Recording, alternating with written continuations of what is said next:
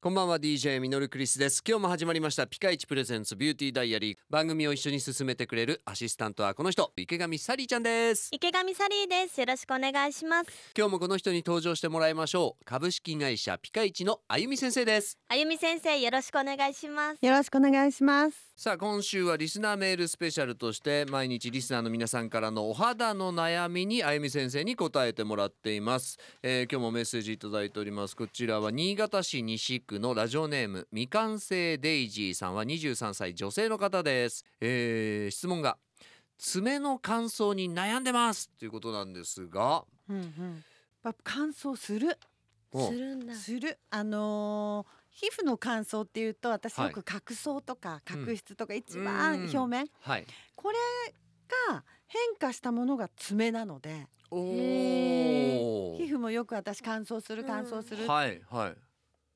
変化したのが爪と考えると爪もやっぱり乾燥するんですよねなるほどほうほうほうほうほうどういうふうに判断するかっていうと二枚爪になったりしないこれあめちゃめちゃ二枚爪になるんですよこれ乾燥あ乾燥なんですーかこれは乾燥そうなんだあ二枚爪あとねこの二枚爪になるのはねハサミでパチンって切った時のはい衝撃、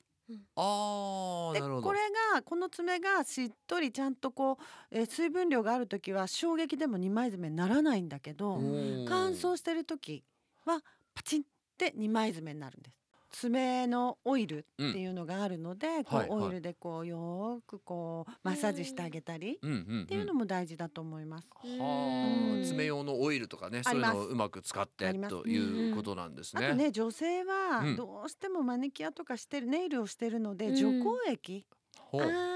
これで乾燥してしまうっていうのもあるので確かにはあ毎日毎日ね除光液使ってると大変なことになる。うん油分もう油分ななくなりますよねね手先そうのもうでんあと爪のこの縦じわが出てきたら乾燥だぞとか うんうん縦じうわめっちゃ縦じまあるな乾燥ですね。はい乾燥です。いつもネイルしてる人たまにはこうやって素肌にうんしてあげて